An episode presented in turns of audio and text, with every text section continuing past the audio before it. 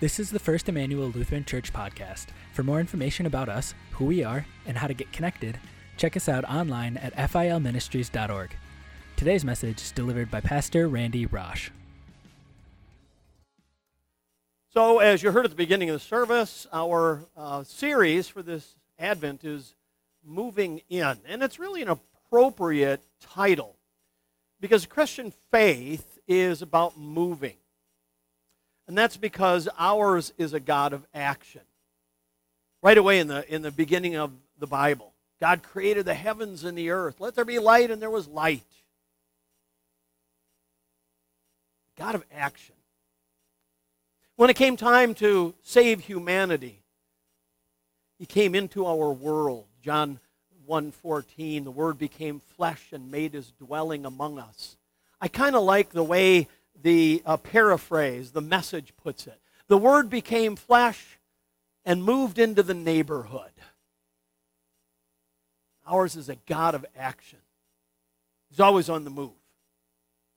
So if we have been created by a God of action, it would only be logical for us to deduce that we are called to be people of action. Not passive people, but active people. And that's really the direction for our message. Our whole service this evening is Christian action, or maybe we can put it this way the action of the Christian. Someone once said the longest distance in the world is the 20 inches from the head down to the heart. The head is where we have knowledge. Knowledge is the accumulation of information. The heart is the seat of wisdom. It's knowing how to positively use the information that the head has gathered. Or maybe it's, it's better put if we do it this way there's a difference between knowing and doing. Knowing is, is about who you are. We know a lot about ourselves, don't we? Uh, for instance, uh, we know we're alive. We're living, we're breathing, we can take a pulse here. Although sometimes uh, when I do teach eighth grade confirmation, I'm a little worried about some of the eighth graders. But for the most part, they're able to steam a mirror. We also know we're sinful. It's obvious to ourselves. We can, we can each look in the mirror and we can each identify where we have failed. And, and if it's not obvious to us, just ask someone that you live with. And they'll let you know that you might be a pretty good person, but not necessarily a perfect person. So we know we are sinners.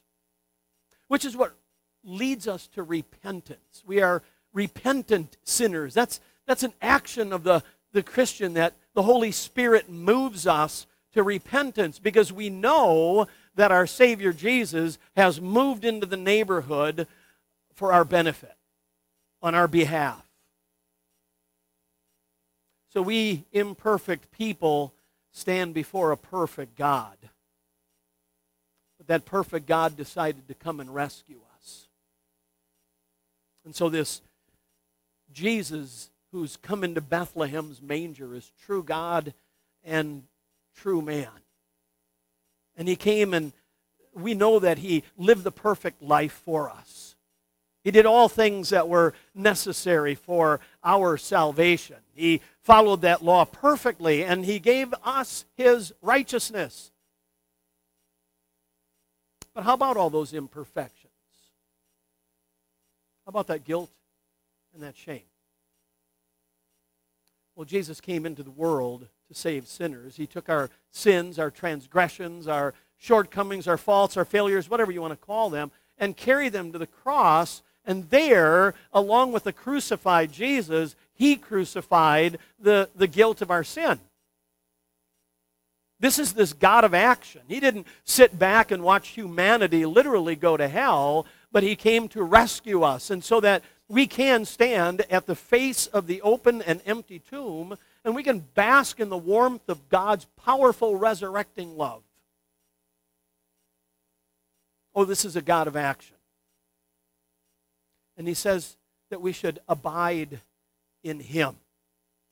So, in other words, we are called to know Jesus. And we do know Jesus, don't we? We all can probably tell the story of his birth in Bethlehem a couple thousand years ago. We probably can tell the stories about his uh, amazing, powerful sermons in which he called sinful people into his grace. Or how about those uh, powerful miracles, calming the winds and the waves, or being able to change water into wine, or those compassionate miracles where he healed the sick and even raised the dead to life. We know Jesus. We've got that beautiful head knowledge about Jesus. But it's, for being a Christian, it's more than just knowing the story. It's being able to experience the love in the story. This is why Jesus says in uh, our gospel lesson, Abide in me. Abide in me. So, how do we do this? How do you abide in Jesus? And he, he tells us in, in John chapter 8, verse 31. Uh, to those who believed in him, Jesus said, If you abide in my word, you are truly my disciples. And that's what we're doing here. That's what worship is about. Abiding, getting to know our Jesus even that much better. It's what happens when we're in Bible class.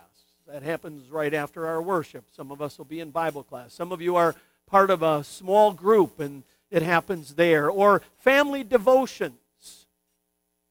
or it happens in personal Bible reading and prayer, or when a husband and a wife pray together. Abiding in Jesus. It's getting to know God. It's getting to know His love. It's getting to hear His call to us, giving our lives purpose and meaning.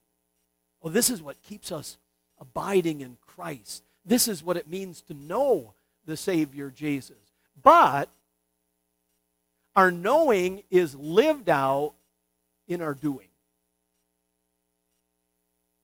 James 1:22 But be doers of the word and not hearers only deceiving yourselves. What does it mean that we would be deceiving ourselves? It means this we are called to something beyond the knowledge of Jesus.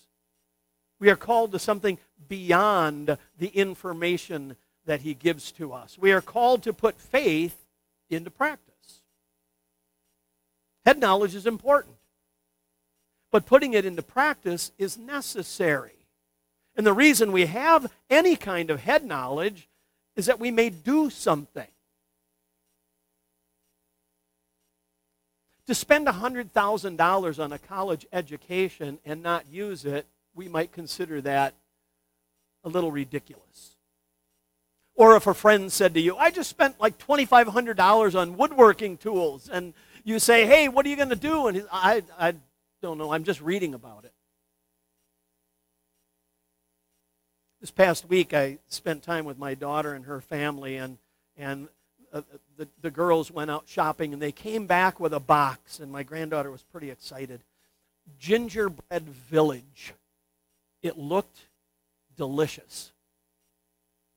I was told I couldn't eat it.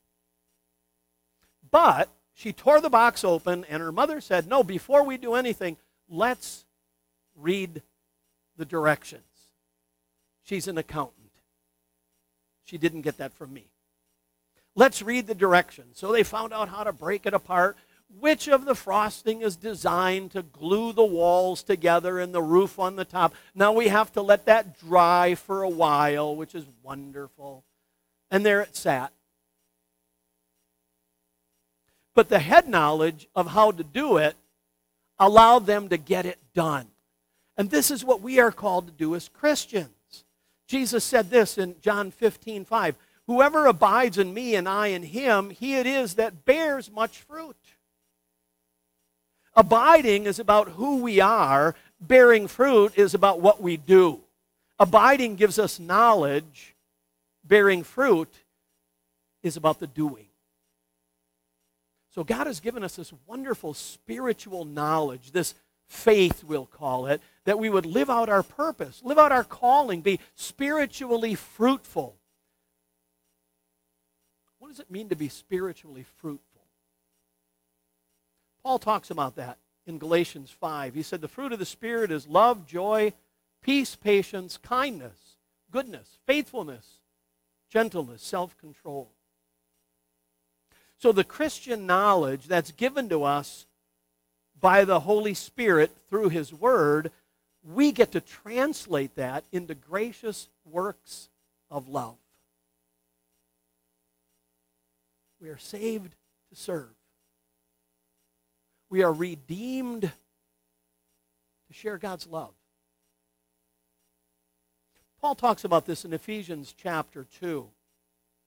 He says, For by grace you've been saved through faith. And this is not your own doing, it is a gift of God, not as a result of work, so that no one may boast.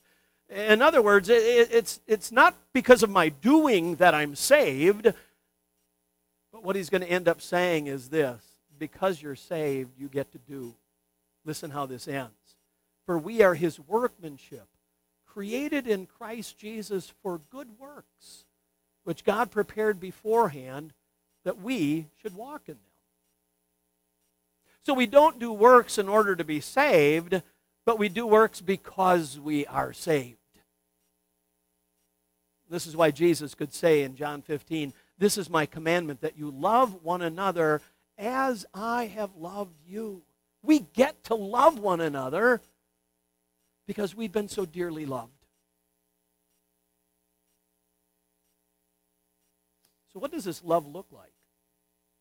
1 Corinthians 13. Love is patient and kind. Love does not envy or boast. It's not arrogant or rude. It does not insist on its own way. It is not irritable or resentful. It does not rejoice at wrongdoing, but rejoices with the truth. Love bears all things, it believes all things, hopes all things, endures all things. Love never ends. It is the knowledge of Jesus' love for your life and mine that allows us to love as we have been loved. The knowledge of God's love in our sinful lives tells us who we are. We're God's forgiven children, dearly loved, redeemed, heaven bound. And the knowledge of God's love also gives our lives purpose and meaning and direction. It points us to what we have been called to do love one another. Knowledge is important. I know that I'm a grandfather. That wasn't hard to figure out. My children have children. That's it. That's all you need to be a grandfather, I found out. Just let your children have children. You become a grandpa. That's who I am.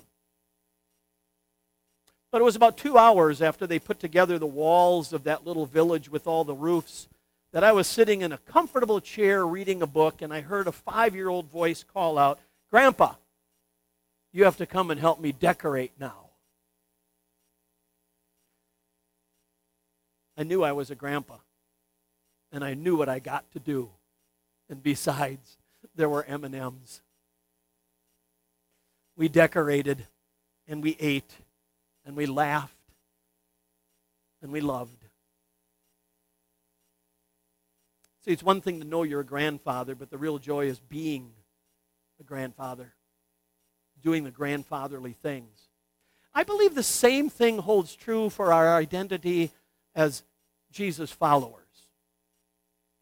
It's one thing to know the faith, and that's important. It's important to know the love of Christ. It's important also to know that the real joy of life is living the faith, loving as we have been loved. And this is why Jesus said, These things I have spoken to you, that my joy may be in you, and that your joy may be full. Your joy and my joy is knowing that God has come into the world that the child of Bethlehem will be the Savior of the cross and the victor over the grave.